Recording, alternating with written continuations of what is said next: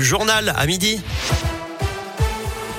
L'actu en Auvergne, c'est avec Colin Cotte. Salut Colin. Salut Eric, salut à tous. À la une, ce jeudi, une minute de silence en mémoire de Samuel Paty sera observée demain en fin d'après-midi dans tous les établissements scolaires du pays, annoncé le ministre de l'Éducation Jean-Michel Blanquer ce matin. Il y a donc tout juste un an, ce professeur d'histoire géo originaire de l'Allier avait été assassiné en pleine rue et en plein jour à la sortie de son collège en région parisienne après avoir montré en classe des caricatures de Mahomet dans un cours sur la liberté d'expression. Dans l'actu, chez nous, un drame dans le Puy-de-Dôme un homme de 72 ans lourdement handicapé a perdu la vie dans l'incendie de son appartement à Rion d'après la montagne. La piste accidentelle serait pour l'instant privilégiée. La métropole clermontoise veut lutter contre la hausse des prix de l'énergie en ce moment et pour ça elle mise notamment sur les réseaux de chaleur en installant de grosses chaufferies centrales et en faisant courir des tuyaux en sous-sol dans toute la métropole pour alimenter ensuite le CHU, le musée Roger Quillot, l'école d'architecture ou bien encore des logements de bailleurs sociaux.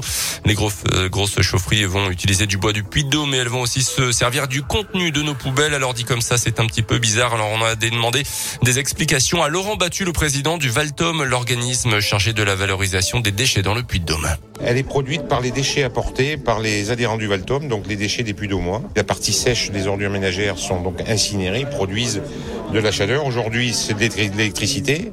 70 000 habitants de, Clermont-Ferrand sont alimentés par cette usine de production d'électricité. On va dégrader un peu la part de, production d'électricité pour euh, produire de la chaleur euh, au bénéfice du réseau métropolitain. Les travaux qui perturbent en ce moment, vous l'avez peut-être d'ailleurs remarqué, les rues de Clermont sont donc liées à la mise en place de ces fameux réseaux de chaleur avec la prolongation des tuyaux déjà existants. Dans le reste de l'actualité, ce jeudi, c'est la journée nationale de la qualité de l'air et le constat est effrayant en France, notamment en 2018. Trois enfants sur quatre dans le pays respiraient un air pollué et les plus pauvres sont les plus touchés par cette pollution selon une étude publiée ce matin par l'ONG Réseau Action Climat.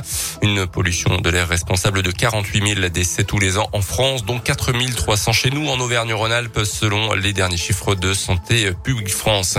Un plan à 250 millions d'euros pour encourager la pratique sportive en vue des prochains Jeux Olympiques d'été à Paris en 2024. Emmanuel Macron a annoncé tout à l'heure la construction de 5000 équipements sportifs un peu partout sur le territoire. Des milliers de city-stades, dojo, terrains de basket notamment vont être érigés en trois ans. Elle avait fait tomber une partie des coureurs du Tour de France à cause d'une pancarte. Une jeune femme d'une trentaine d'années est jugée aujourd'hui en Bretagne. Elle encourt jusqu'à 15 000 euros d'amende, une peine d'un an de prison. En parlant de la grande boucle, le parcours du Tour 2022 sera dévoilé dans quelques instants à Paris, tout comme celui du Tour de France féminin qui revient après une très longue pause. Présence notamment de Julien Alaphilippe, notre double champion du monde de cycliste auvergnat.